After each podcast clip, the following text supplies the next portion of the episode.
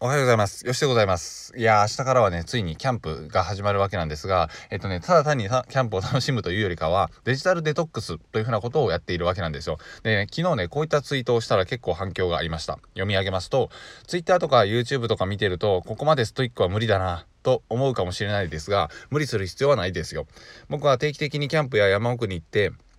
デジタルデトックス、デジタルデトックスをします。つまり電波もなく、ネットも隔離された状態を作るというわけですね。人生マラソンなので無理は禁物、うさぎと亀さんから学ぼうというような感じのツイートをしたわけなんですが、ここで出てくるデジタルデトックス、なんかめっちゃ言いにくいですけど、あの、という言葉があるんですよね。で、これは、ずっとね、毎日生きてると、Twitter とか YouTube とかからいろんな情報が入ってくると思います。ただでさえ人間はね、情報をたくさん毎日毎日収集してるのに、Twitter とか YouTube とか見ると、すごい頑張ってる人であったり、インフルエンサーさんであったり、いろんな人の情報が入ってきて、なんかね、疲れてる脳みそに、その、やる気マックス系とかっていうふうなのを見ると、まあ確かに頑張らないといけないんだけど、ちょっと休憩させてくんなはれや、みたいな感じの気持ちになると思うんですね。で、これをね、毎日し続けていると、やっぱりね、脳みそっていうのは比較対象を求めてしまうので、自分よりすごい人ばっかり見てると、疲弊するっていう風なのがあるんですよ。なので、一歩前の人を見たりだとか、自分とはね、ちょっと近いけど、自分よりちょっと進んでる人、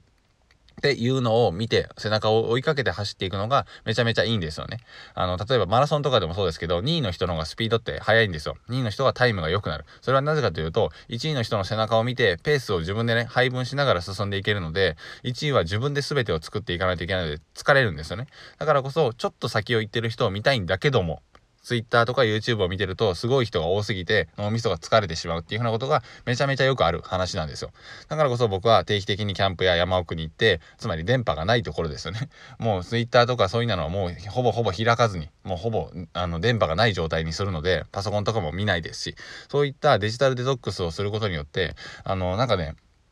自分だけの時間をちゃんと作れるようになりますよ。うん、電車とかに乗ってみると、なんかとりあえずスマホとか触ってないですか？家に帰ってきたらとりあえずテレビつけて、とりあえずパソコンの前に座ったりだとか、ソファーに座ってスマホを触ったりだとかっていう風な人がえ非常に多いと思うんですよ。別にそれが悪いとかではないんですが、それがね、毎日毎日いつも無意識レベルで行われてしまっていると、やはり脳みそは疲れていきます。デジタルデトックスした方がいいっていう風な状態になるんですよね。だからこそ、例えばね、えー、まあ、こっからこの時間はもう通知が来ないようにするとか、仕事の時間は電源オフにするとか、で、電話とかね、LINE とかね、大切なのが来るかもしんないというふうなことを言われるかもしれないんですが、基本的に大丈夫ですよ。あの、切ってみるとわかるんですけど、ほぼ来てないですし、来たとしても、急いですぐ返せば OK ぐらいの気持ちなので大丈夫ですし、まあ気持ちなのでというか、そういったことが圧倒的に多いので、そんなにずっとつけてね、仕事、よし、集中モードってなったのに、ピロリンとかって、LINE とかって言われたら、それでね、すごい集中力ってもう圧倒的に下がるんですよね。あとは、もうスマホが自分の机の上に置いてあって、えー、ちょっとパッと触ってしまったら、まあ、YouTube 見てしまったり、いろんな Twitter 見てしまったり、アプリ開いてしまったりっていうような感じで、ちょっとね、スマホ触ろうとしただけなのに、スマホを落としただけなのにじゃないですけど、そんなちょっとの気持ちがやっていくことが、もうどんどんどんどん、あの、バタフライエフェクトで気づけば30分経っていたとかっていうふうなことになってしまうんで、そういったね、まあ、諸悪の根源であるスマホをですね、ちょっとだけ電源を落とすなり、デジタルデトックスするなりっていうふうなことは大切になってくるんじゃないかなと思います。で、そうすることによって自分の脳みそがね、あのー、まあ、疲弊する方向に進んでいくのを防げますので、ぜひこのあたりはおすすめのポイントかなと思います。はい。というふうな感じで、今回はデジタルデトックスの重要性についてでした。僕が意図的に、えー、電源を切ったり、まあ、キャンプに行ったり、山奥に行ったりっていうふうなのは結構現実的ではないと思うので、ぜひね、仕事をしていたり、副業をしている時は電源を切るってことをやってみてください。まあ、もちろんこれは僕もやっている話で、あのー、昔からやらせていただいてるんですが、